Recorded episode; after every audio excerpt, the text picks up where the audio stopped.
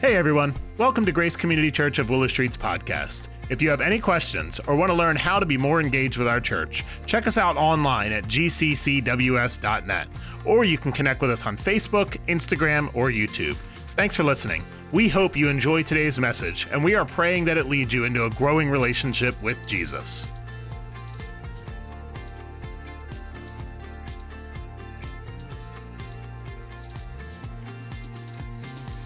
Hello, thanks for checking out our on-demand message archive. It's our church's mission to help people know and follow Jesus, and we believe that putting our messages online is one way to make that easier. Maybe you missed church this week and you're looking to catch up, or you're revisiting an older message. We just hope that this message helps you to grow in your faith. We'd love to have you join us in person here at two twelve Peach Bottom Road in Willow Street, P A. We have services on Saturdays at six p m and Sundays at eight, nine fifteen, and eleven a m The eight a m service is our traditional service where we sing traditional music selections, and the three other services are contemporary services. If you can't join us in person, we have a digital ministry that we call G C C Anywhere, in addition to a live stream of our six p m, eight a m, and nine fifteen a m service. We produce helpful biblical content and posts throughout the week to help you grow in your walk with Christ. If you need anything at all, please reach out to us at g c c w s dot net slash contact, and we'll be sure to get back to you soon. I hope that you enjoy this message and know that we're praying. Father God, we come before you this morning, and as we just sang, we do recognize that you are three in one. You are God the Father, God the Son, and the Holy Spirit. And we are so thankful for the resurrection and the power that it has for our lives, that we become new creations because of that, and that we have hope, not just in this life, but for all of eternity. And we're thankful that you have the capital C Church is where you want to be able to have your message and the gospel go forth for people to be able to hear that, and for people to gather together, worship, and be transformed. So we just pray as we're here this morning that we could be a reflection of what you envisioned and wanted the church to be. And with that, Lord, we know the church is made up of, any, of many people and with many needs. And so we pray here this morning for Pastor Paul and Jen and the family. We pray that Caitlin would be able to come home today. We're thankful for the, just the progress that was made throughout the week, that Caitlin was improving, Father God, and we pray that that would continue, there would not be any hiccups, and that you would just heal and strengthen her body, and that you'd continue to be with Pastor Paul and Jen as they are there around the clock and providing care. And I'm sure as parents, very anxious when you are not in control and your child is not well and wanting to be able to try to fix that, Lord. So I just pray that you continue to be with them, continue to Uh, build their faith, and that they would continue to lean into you, Father God. God, we also know that beyond that, there's many needs within our congregation, with people, the things they are facing, Lord. Um, just knowing what's gone on this past week with some of our people, Lord, that there's things that they are facing. Some have received cancer diagnosis, some have been hospitalized, some have had loved ones pass away. Some are going through things we, we are not even aware of, God. And so we pray that you would be there with our people, that you would meet them where they're at, that you would meet their needs, that you would be at work in their life, Lord. And we know that we're not in control, God. And so I pray that as things happen, whether we understand them or not, Lord, we know that you are sovereign and in control. And so we trust you and we turn to you, that you would do a work that only you can do. And that knowing that we can't do things, so that's why we turn to you in prayer as our helper. Father, we also want to be able to turn to you and ask for help and direction as we continue our prayer focus on our sister church, Conestoga Bethel, and the opportunities that they have to make meaningful and deep connections in the community, Lord, that they would help people in Conestoga come to, to know and follow your son, Jesus. that you would have opportunities, whether it be the church or whether it be individuals from the church, make connections with people and opportunities, Lord, that you would providentially put together. We're thankful for the food bank and the progress of where that is, Lord, and the opportunity that that can be able to be a tool that you use, that that church uses to be able to impact that community and to meet physical needs, Lord, but also a doorway and to be able to meet spiritual needs. And so we commit that to you. Lord, there's a lot of unrest around the world. There's wars, there's tension, there's many things going on because we live in a fallen and broken world due to sin. And the only remedy to that is your son, Jesus. And when we have that, we experience peace that passes all understanding, Father God. So I just pray that we as your people, as individuals, we as your church, the capital C, would continue to go throughout the whole world to share the good news of the gospel of Jesus Christ so that people can experience that peace and that they don't have to live in a, in a world where they um, have just so, so many problems that they cannot solve and just bringing hurt and pain to so many, Father God. So we commit that to you. We pray that as we're here this morning, as we worship and continue to worship more this morning, that we would be able to worship you in spirit and truth, and that your Holy Spirit would be ministering here in this room, as well as people that are watching online, that as they hear your word, that you would do a transformation in our hearts and minds, God, that only you can do. We pray that you'd be using your Holy Spirit to be speaking in and through Pastor Addison as he shares your word, that you would guide and direct what he says, Lord. And so, as we continue to worship, Father God, we give you all the praise and glory for everything, and we pray this in your Son's most holy and precious name. Amen. The scripture reading this weekend is found in Ephesians chapter four, verses eleven to sixteen. So Christ himself gave the apostles, the prophets, the evangelists, the pastors, the teachers, to equip his people for works of service, so that the body of Christ may be built up, until we all reach unity in the faith and in the knowledge of the Son of God and become mature, attaining to the whole measure of the fullness of Christ. Then we will no longer be infants, tossed back and forth by the waves and blown here and there by every wind of teaching and by the cunning and craftiness of people and their deceitful scheming. Instead, speaking the truth in love, we will all grow to become in every respect the mature body of him who is the head, that is, Christ. From him, the whole body, joined and held together by every supporting ligament, grows and builds itself up in love, as each part does its work.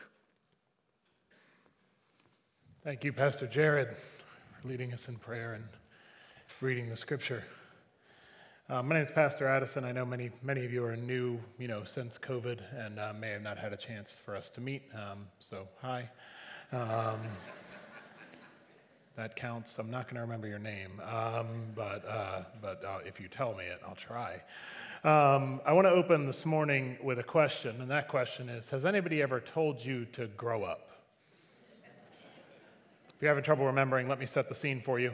Um, You're in a grocery store, and, and you're by yourself, and uh, you're kicking the grocery cart down the aisle like a skateboard, and um, just having a good time because you enjoy your life.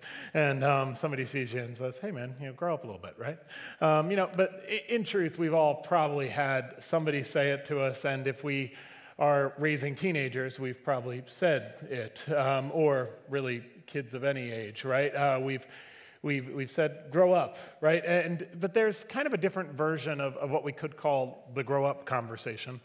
And um, it's much more loving and kind than the example I just gave. Um, it's easy to imagine, you know, somebody who cares for you deeply or somebody you care for deeply, depending on what side of the conversation you're on. And, and you say to them, you know, I, I just really want you to, to grow up as a person because, because I see so much potential for your life. I, I see so many so many gifts and so many talents, and I and I see so much so much in you and so much that you could do in your life that that if you just got these these little things out of the way, if if you were just able to consistently show up on time at places, or if you were able to just, you know, um, just like, you know, kind of get some things in order in your life, you'd, you'd, it, it would really help you, right? And and that second example is is kind of completely different, right? It's completely full of love and care and and vision and, and hope, right? And and I think that it's helpful to kind of lay those two out in our head, because what Paul's doing in Ephesians is he's having kind of the second type of conversation with the church in Ephesus, and, and really churches in general, because we, we believe this is what was called a circular letter, which means that the church in Ephesus read it, and then they sent it to other churches all throughout kind of the Asia region, right? And um, and and the book of Ephesus, is the letter to the Ephesians, is, is six chapters, and it, and it splits in a, in a way that's really easy to remember. The first three chapters, Paul is going to say to the church, here's who you are, here's what you could be, here's this beautiful vision um, of all the things that I hope for for you as your pastor and someone who cares for you. And then right at the beginning of chapter four, there's kind of this hinge point um, where he, he kind of turns into, okay, we've spent three chapters talking about who you are, now let's talk about what you should do as a result of that, right? And it, it turns on it turns on the word, if, if you're reading the N A S B, which is a, a more literal translation, it turns on the word therefore. Um, in the N I V, which is what we're reading from this morning, it just translates then, because it's a little easier to read that way. But he says, as a prisoner for the Lord, then, or therefore, I urge you to live a life worthy of the calling you have received. So Paul is in prison in Rome, many people believe. He's writing to the Ephesian church. And he says, because of everything I have just said about you, because of the, the beautiful things that you are as a church and as a body, and, and all that I believe that God has called you to, I want you to live a life worthy of the calling you have received. In other words, I know what you are, and you know what you are, and you and you just you, you start living into that reality. And then he spends kind of this whole chapter not addressing some issue in the church, as he often does, not addressing some person, not even really addressing, like, you know, clarity on a theological matter. He just talks to the church.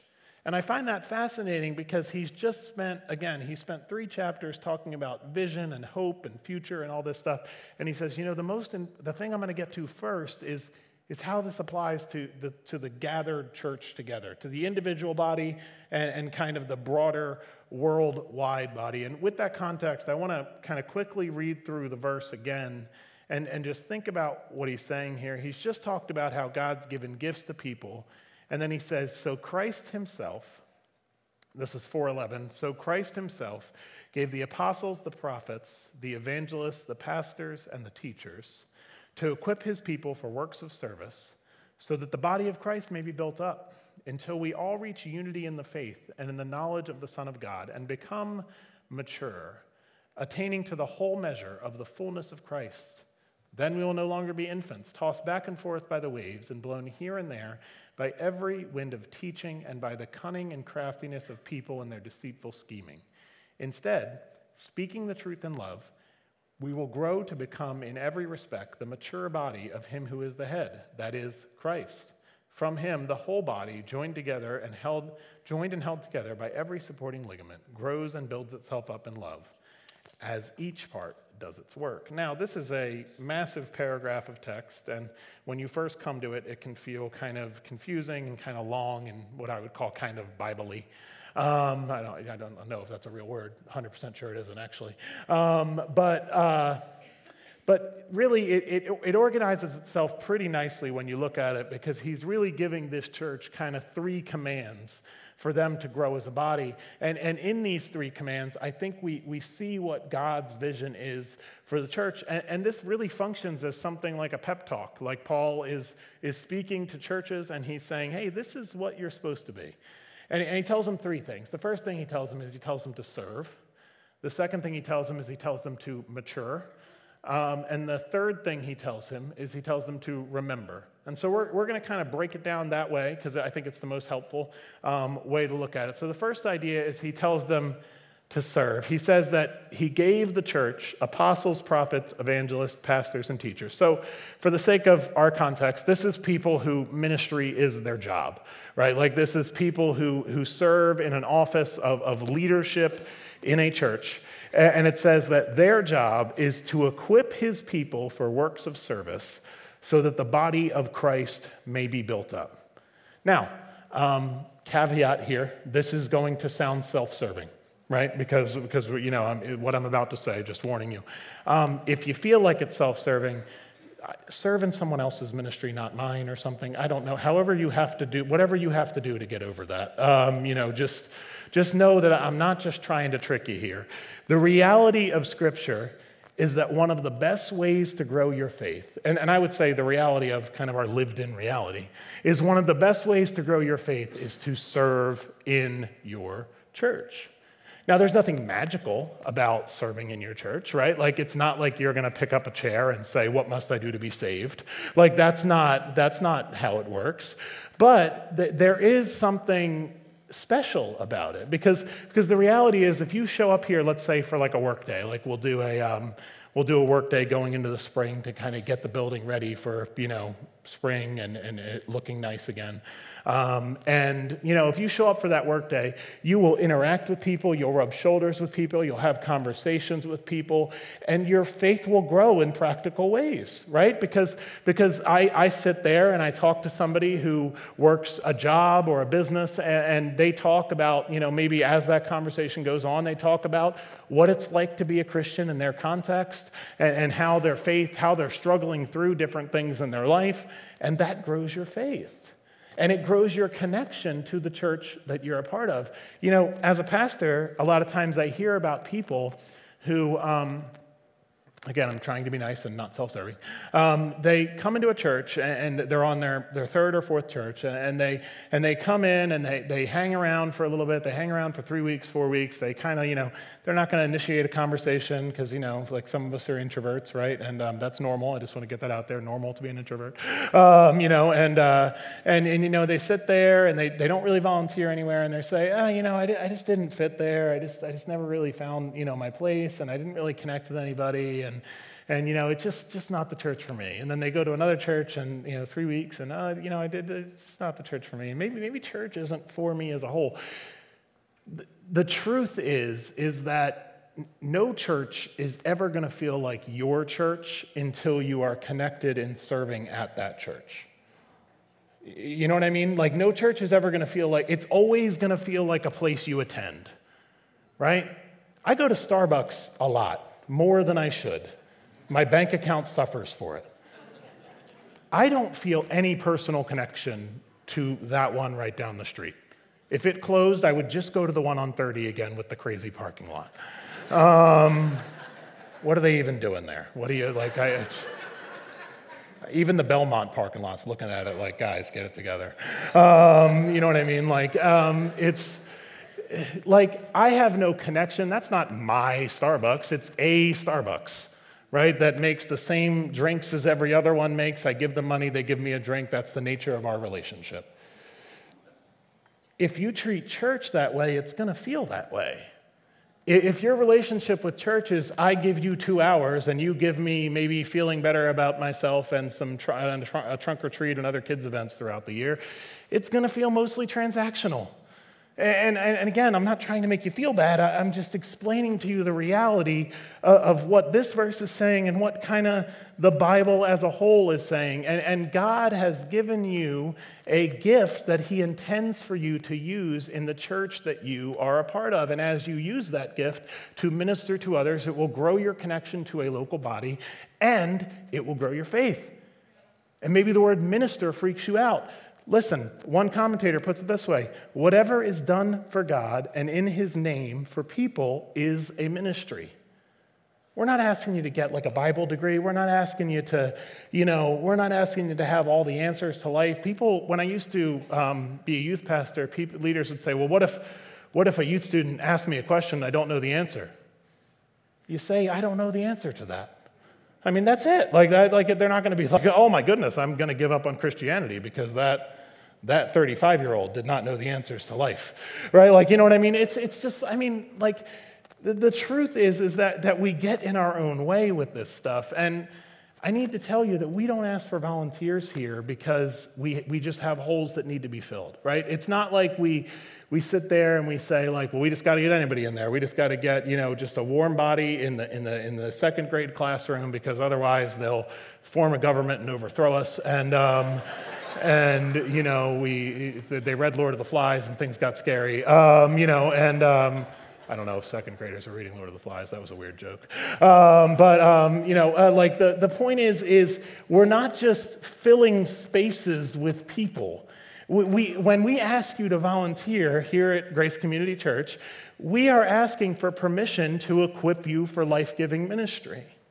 We, we, we are saying to you, hey, will you let us invest in you? Will you let us create a space that makes it as easy as possible for you to serve people in the name of Jesus? Will you let us deploy resources and time into you as a person? Why? So that you can be equipped for service of the Lord.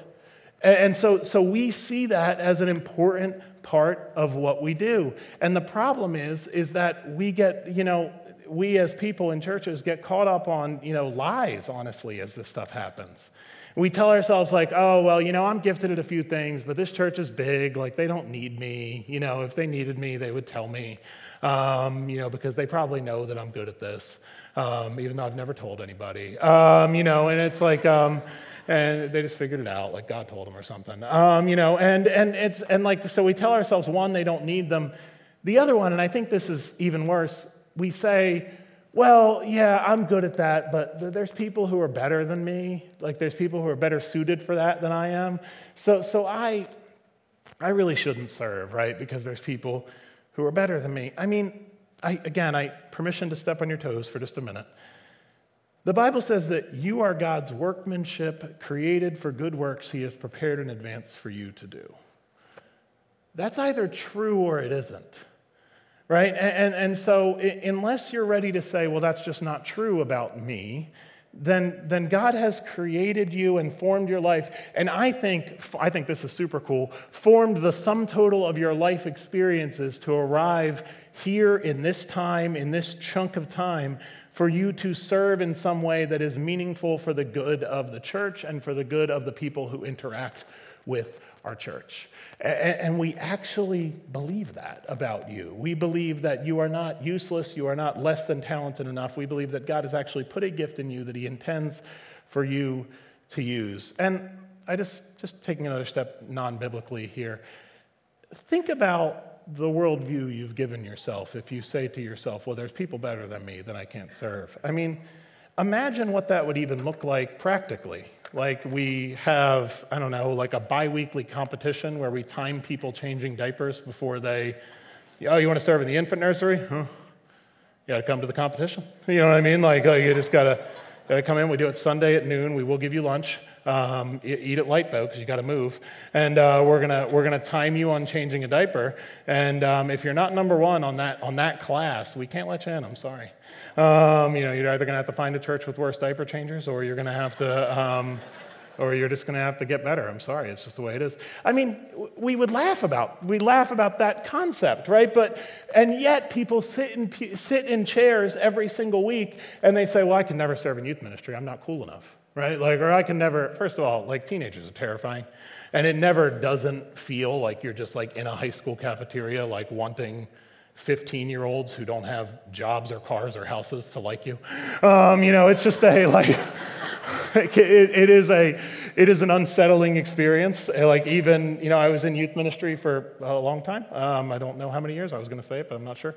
Um, and, and you know, it, it's always kind of an unsettling experience, but people hold themselves, this is, I, I know we're being a little silly, but people hold themselves back from life-giving ministry that will grow their faith and will grow the church because they're telling themselves lies about themselves that are completely unreasonable. And, and if, if Jesus could like sit you down in a room, he, he would lovingly say to you, don't you realize the stuff you could be doing? Don't, don't you realize like the lives you could be impacting and, and you're getting in your own way? Don't you realize that the families you could be serving by loving their children well in our children's ministry?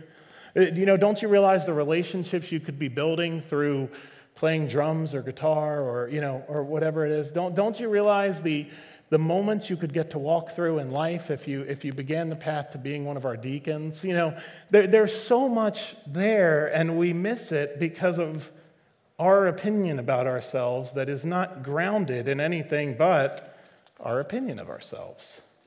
So first, he tells us to serve, and then he tells us to mature.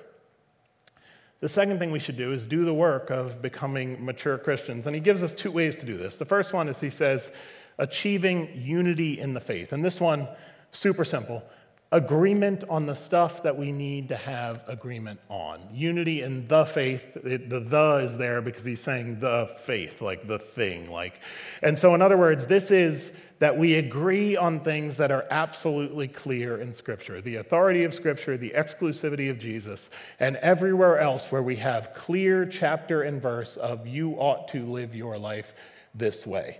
Right? So, so that means we have to know those things, and we have to come to a place where we've wrestled with them and, and come to believe them. So that's kind of the first part of maturity. And then this other idea is unity in the knowledge of the Son of God, which is a, a strange phrase, but we can, we can unpack it a little bit. Uh, Paul, another place, says, um, the Apostle Paul, who wrote Ephesians, says, I want to know Christ, yes, fellowship in his sufferings and the knowledge of his resurrection. And, and what he's talking about is he's talking about a lived-in knowledge of following Jesus. He's talking about like living his life as a Christian man and, and, and figuring out what it means to follow Jesus in every area of his life. And the way that that happens here is through, I think, like our, our, our individual kind of targeted ministries. Let me give you an example. Um, Fran Groover is one of our one of our leaders of our cancer support group, right? She usually sits right up there for the Saturday night service. Wasn't here last night. I'm sad about it. I'm going to call her. Um, but um, I made a joke that she would have loved, and she just wasn't here. Um, so um, so anyway, I call her my best friend. We used to work together. Um, you know, it's uh, it's it's we, we have a great relationship. Uh, but you know, she she helps lead our cancer support ministry, and what that means is that she walks with people who have received a cancer diagnosis and help them figure out what it means to process being a Christian in context of that cancer diagnosis. How do I deal with the fact that this is now my story? How do I deal with the fact that this is now my reality? How do I, how do I process this? How do I talk to my family about this? How do I, and they, they grow in the unity of the knowledge of God. Our children's ministry, we have targeted classrooms. I, you know, I, I'm going to mess them up if I try to list them out, but, you know, like first grade, second grade, third grade, et cetera. Those children's classrooms are built to help children process faith in the context of their life, right? Because they're not going to sit in here and, like, you know, listen to a message on finances and, like, you know, and, I don't know, parse out their allowances and stuff. Like, that's not, you know, no, they're, they're, they're dealing with, like, how do I be a Christian in the context of my friendships? How do I be kind in my school? And, and how do I, how do I reflect Jesus in, you know, my kind of day-to-day life? And maybe they're not phrasing the questions in that way, but that's, that's what we're doing. We're helping them grow in unity and the knowledge of the Son of God. Our youth and young adult ministries, we're walking with youth and young adults, and, and, and we're kind of teaching them how to process life, and we're, we're putting leaders around them who love them and care for them and who are there as a resource for them. And, you know, sometimes this can look like a little silly, right? Like we play games in youth ministry, we do, you know, outings at young adults, but this was a phrase I always used when I was a youth pastor. We do youth ministry so that we can earn the right to be there when the roof caves in. Right? Like, like, because here's, here's the reality, and, and maybe this is like something you've never thought about. There will come a time for every thirteen, fourteen, fifteen, through eighteen-year-old where they need to talk to someone who isn't their parent about something that happens in their lives. Right? And, and the reality of what we do in youth ministry is that we earn the right to influence in them through, yes, fun over time. Like we, we build a relationship through fun over time, and we do things so that when they need to talk to someone who is not their parent, they don't talk to their, forgive my phrase here, idiot friend. Um, they, they talk to a leader who loves them, who loves you as their parent, and who is invested in their future and in their success.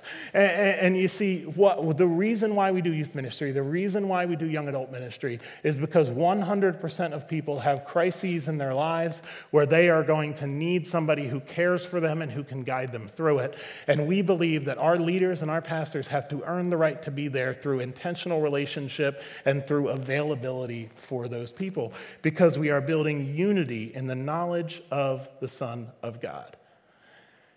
And all of this results in us being Christ-like, right? This idea, he says, attaining to the whole measure of the fullness of Christ. Now, I love, love, love, love this phrase, because the fullness is, is the representation of Christ. And, and Paul actually defined it back in Ephesians one, twenty-two to twenty-three. And this is what he says, and it'll be on the screen, so you don't have to flip real quick. I, w- I want you to listen.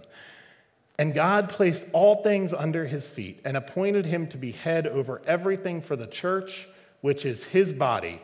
His body is the fullness of him who fills everything in every way. In other words, God is calling us to mature into a more complete representation of who Christ is. That as we mature, that as we do those other two things that I was talking about, we will begin to look more like Christ individually. And as we mature within the context of a body called Grace Community Church, Grace Community Church will come to become more like Christ corporately, right? And the cool thing about churches is, like, different churches can look like Jesus in different ways. I think one way that plays out here at Grace Community is um, is, our, is our pastoral care area. Now, Pastor Jared prayed before Uh, this service. Uh, Pastor Jared is our pastoral care pastor. Um, I can tell you, as someone who works with him, um, the man takes it personally. Um, just it, it's not just like he's he's punching a clock and he's like, oh, you know, I'm I've worked too much this week. I'm sorry. I'll be there when I can be there, right? Like, he he cares for people deeply and personally, and runs a pastoral care department where we make every effort to not miss or forget people. And there's a reason why we do that. It's because we believe that Jesus calls us as a church to reflect his individual care for people, that each person should feel known and loved. Why? Because Jesus knows them and loves them. And so we do things that are that are honestly a little different for churches our size. Like, the friendship folders are where you write your name and we go through and we keep track of individuals and all that stuff. We do that so we don't miss you.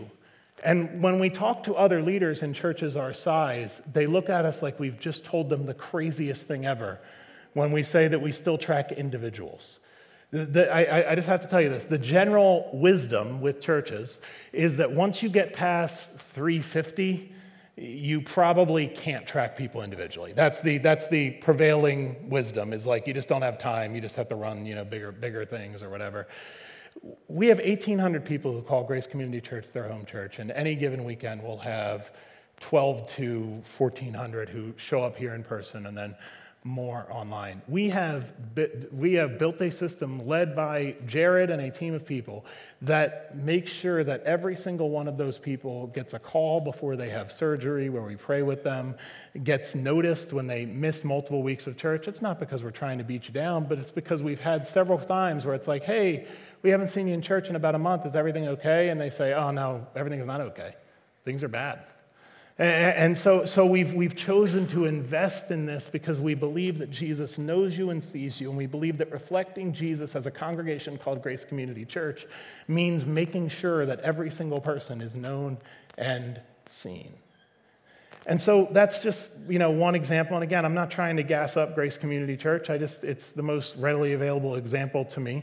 And then Paul's going to explain maturity a little more, and he's going to do it by contrasting it to what immaturity looks like, right? Because we hear this and we say, well, that sounds insanely challenging, right? Like, that, that's a lot to unpack. But Paul says, you know, the goal is really to just not be this. And he says, we will no longer be infants tossed back and forth by the waves and blown here and there by every wind of teaching and by the cunningness and craftiness of people in their deceitful scheming. Instead, speaking the truth in love, we will grow to become in every respect the mature body of him who is the head, that is, Christ. He's just saying, you just have to choose to not be infants or children any longer. Don't be blown by every fad that comes along, every every new idea, every new thing, right? Like, the Bible's been around for two thousand years. There's not new stuff coming out. Like, you don't have to read anything by anybody who's alive. Like, I, you know what I mean? Like, you can just read dead people, and you will get the whole of what Christianity, everything you need to know about the faith. And and he's saying, don't be blown here and there by every new thing. And he uses this example of children, and it almost sounds mean, But think about how children are. They're distracted by everything. They can't value anything properly. Earlier this week, we told my middle child, Isley, that we were getting them a bunk bed, and she said, "This is the best day ever." It is objectively not the best day of her life. We've been to Disney World. That bunk bed costs less than one day there. But, um, you know, um, but that's, that's how children are. That, you know, children just like run at anything that feels exciting or happy, right? And, and you know, they, they just, that's, that's how children operate. And Paul's saying, don't be like that. Don't just accept everything that someone who stands behind any pulpit anywhere says as true without examining it for yourself. And, and, and also, like, understand, like, what you have to be about as a Christian, because then he goes into this thing where he says, speaking the truth in love. And, and what this means is really, like, living out a life of truth. The actual word is, he says, truthing in love, which is very weird. Um, but he says, like, living out a life of truth, but wrapping that truth constantly in love for other people. So what does that mean? It means that we have to know the truth so that we could be people of truth, and that when we express the truth, as again, as the body builds itself up, we have to wrap those conversations in love for others. Let me be just like a touch more clear here. As somebody who preaches, as somebody who teaches about the Scripture, my job is to not just tell you, this is how you ought live, now go do it. Right? Like, like my job is to not just write a sermon about, like, here's what God thinks about raising kids, and I just stand up here and I talk about raising kids, and I pull some stuff from, you know, from some psychology's text and some, you know, some Bible text and some other stuff, and I just kind of say, hey, here's my opinion, I'm super smart, you should listen. And then you guys go and you say, like, oh, he made some good points, I'm going to change some things about raising my kids or something. Right? Like, that's not my job. My job is to dive into a scripture verse, and then to come out of that process and to say, hey, here's what I see, here's why I see it. Now you kind of look at the same stuff and you decide, you know, what you see and how you see it, and, and let's kind of wrestle with it together. In other words, a good sermon shouldn't just tell you how to live. It should actually teach you how to read the Bible. And for us to be people of truth, it requires that our teachers, and Mike and Paul are excellent at this, it requires for our teachers to be people of truth who, who want to show you not just their opinion, but the Bible. And then that means that you or, or us collectively, we have to be students of truth. We have to be people who have done the work. I can't tell you how many times high school students, when I was the youth pastor, would come to me and be like, oh, I'm really struggling with my faith. I said, oh, no, like, what's going on? Oh, I was reading, you know, like, I was online, and I was reading, like, Sam Harris and Richard Dawkins, and, like, they're just making some good points, man. And I, I just, like, I don't know how to process that. And I said, oh, okay, what, what theologians have you read? And they're like, what do you mean? I'm like, dude, you're reading, you're reading guys who know the Bible better than you do. Like, Sam Harris has read the Bible a lot. Like, he's an atheist, but he understands the Bible. Like he, he and, and a lot of Christians, I, I just filmed a video series for Doctor Mark Farnham at L B C, and one thing he says in there is very, um, and, he, and he was doing a series on apologetics, and he said, you know, the reality is that a lot of times Christians will find themselves in a coffee shop trying to share the gospel, and the person they, they're talking to has a firmer understanding of Scripture than they do, because they just haven't done the work. And listen, I'm not saying this is like salvation, right? Like, I'm not saying you will not get into heaven because you don't know the Bible well, right? Like the thief on the cross, today you'll be with me in paradise. There was no quiz, right? Like he was, he made it, right? What I am saying is that discipleship as a Christian means doing the work. Again, people have been thinking about this thing for two thousand years. You're not going to absorb it in one hour a week. It's a journey into Christ. A W Tozer says, the, the pursuit of God begins with God at salvation and ends in God as you pursue him for eternity. And so we are invited into that very pursuit when we give our heart to Jesus. And we will grow and become one mature body, the fullness of him who fills everything in every way. In other words, when people look at you, and when people look at our church, they would say, you know what, I bet that's what Jesus is like. You know, I bet I bet that that's what Jesus was like. You know, I, I, don't, I, don't, I don't work with Jesus, and I never will, but I bet that's what he was like. You know, I bet that that church, I bet that if Jesus ran an organization, it would look something like that church. And that's our goal. And it's a big goal that we're not going to achieve, right? Because we're we're kind of, uh, you know, we're, we're, we are what we are, right? But but that's the goal. And let us live up to what we have already attained. Let us live a life worthy of the calling we have received. Because what the Apostle Paul has done here is he's cast a beautiful vision for what the church could be. And, and, and we see it in verse sixteen. From him, the whole body, joined and held together by every supporting ligament, grows and builds itself up in love as each part does its work. In other words, God has done a miracle in assembling this church. And what I mean is that God didn't make Grace Community Church or any church you've ever been to by dropping however many people in an area, building a church around them and saying, okay, go find houses or whatever because this is going to be your church. No. God takes us from our, our lived experience and we land here around Willow Street, Pennsylvania, and we choose this as our church. And out of that, God makes a body for his glory. God makes one mature body that reflects him and, and reflects and, and sends him out into the world. And, and, and, and it truly is a miracle. God, out of spare parts, has created something for his glory. And another Paul, Paul David Tripp, a, a modern author, writes it this way. And, and I really think it, I was talking to my wife about this, and she texted me this quote, and I was like, that's it, right there. You're smart. Um, you know, and um, she is smarter than me in a lot of ways. Um, so, um, but Paul David Tripp says it this way. Your life is much bigger than a good job, an understanding spouse, and non-delinquent kids. It is bigger than beautiful gardens, nice vacations, and fashionable clothes.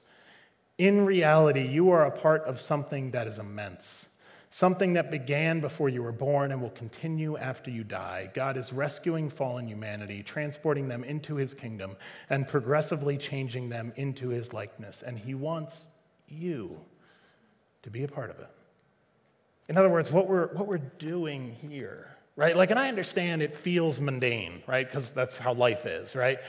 But what we're doing here, it matters so very much. That even though our morning when we come to church is normal, right? We just like, you know, we get dressed, we go to church, we get out, we walk, we think about the weather, we walk in, we sit in, you know, the seat we usually sit. Oh no, somebody's sitting here, they're new, um, where am I going to go?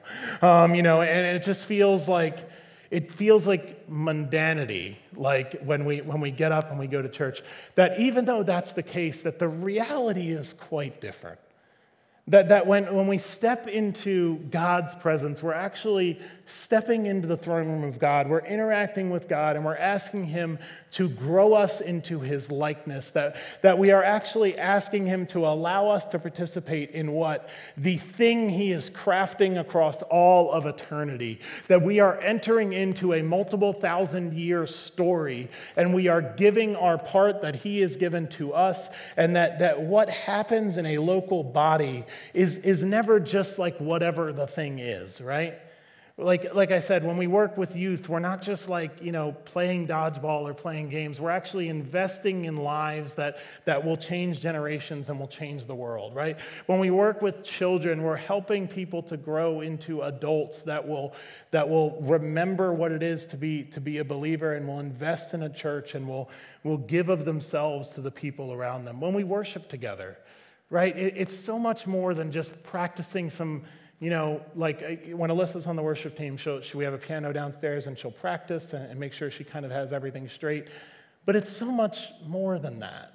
Like we're not just doing a performance where we like play some nice music and everybody got their parts and the harmonies were tight and the mix was good. All right, guys, let's high five and go home, right?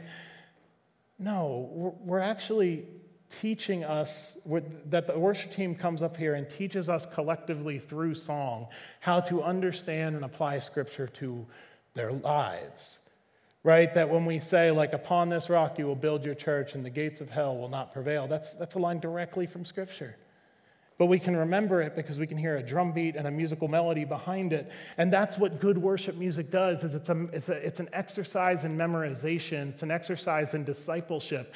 And yes, like our worship team sounds great, and they put in the work to make it sound as good as possible, but that's not the important part of what they're doing.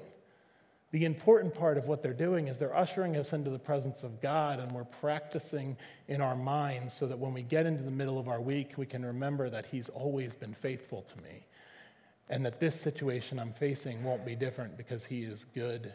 He is good, right? Like, and, and so when we sing these songs, they're more than just songs. They're, they're these containers for memorization that help us to grow and change and learn. And we could go on and on and, and talk about the different areas where ministries do this, but we end kind of with a simple question. What's next for you? Do you have to serve? Like, in other words, have you been kind of sitting back and thinking, like, this church is fine without me, they don't need me? I have to be honest with you, we will create a ministry for you to serve. I don't care what you're good at. Right? We'll find, we'll figure it out. Give us a week. You know what I mean? Like, like, get to me on a Monday. By next Monday, we'll find something, right? You know what I mean? Because, and we actually have a class that does that. It's, uh, it's called Finding My Place. It's coming up in November, and you can register at g c c w s dot net slash next steps. I know I'm putting on my announcement voice, um, but it's a really practical thing that you could do. If, if you're thinking about serving and you're looking for kind of the front door on that, go sign up for that class. There's, there's a few people registered for already. There's room for you to do it. You know, before you leave today, I mean, I don't even care if you do it on your phone right now. Um, you know, hop in and register for that class. Maybe, but maybe if it's not served, maybe you just need to focus on maturing. Because what happens with our, our Christian maturity is it's so easy to just kind of like, you know, forget about it. You know, I get it. You know, it's like life gets busy and it's like, you know, I, I mean, my faith is fine, right? But like the work you do to mature as a Christian is an investment in future conversations you have with someone where you can minister to them. So, so maybe you need to kind of audit your life and say, do I need to swap out the business book on Audible and, you know, just listen to scripture on my ride to and from work, right? Like those little things where I just need to revisit stuff like that. Or, or maybe you have to do a little more truthing in love. In other words, like you've put in the work and, and you've got a pretty solid grounding in truth, but you're not really like living it. You're not really giving that out to other people. And maybe you just need to kind of open your eyes and look to your left or to your right and say, you know what, God, have you put somebody in my life that needs the truth that I can give them wrapped in love for them? Right? Like, do I need to start with love to give myself a window for truth for somebody that's in my life, somebody that's in my family, somebody that's at my workplace, somebody that's, you know, in my extended family? And, you know, we're coming up on Thanksgiving. Who's that person that, like, you're kind of hoping they get sick?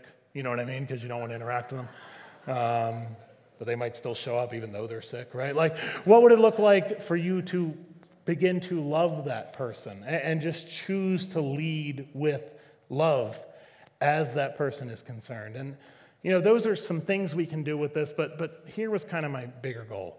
I hope that you leave realizing what the church is. And yes, what Grace Community Church is, but what Lampeter Church of the Brethren is, and what Mission Church is, and what, what these beautiful little things are that God created and dropped in the middle of wherever. And, and, and like the chance, like how special what we do here is, and how eternal it is. And, and the fact that some of the stuff we do here might be the most significant stuff we ever do. And that gets me excited. Because, because I get to be a part of it, and we get to be a part of it. So let's pray together. Jesus, we thank you for loving us and calling us, and we thank you for calling us to a calling that is bigger and more and greater than us. We thank you for trusting us with a calling that when we fully understand it, we have the same reaction of the Apostle Peter and Isaiah where we say, "Depart from me because I am a man of unclean lips." We feel smaller than this, and it's because when we have a proper perspective on it, we are smaller than it. And in spite of that, you've called us, and you've purposed us, and you've placed us inside of Willow Street, Pennsylvania, in a church called Grace Community Church of Willow Street for however long we're here.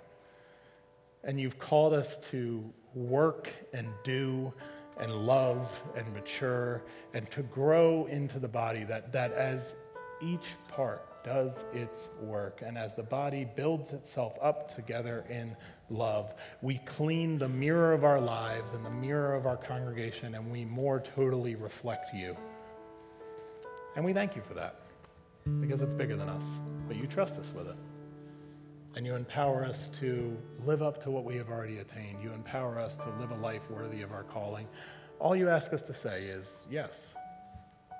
Yeah, I'll do that. I'll do that. And so help us to say yes. Amen. Thanks for listening to today's message and choosing to spend some time with us today. To get more information about Grace Community Church, our service times, and our location, check out our website at g c c w s dot net.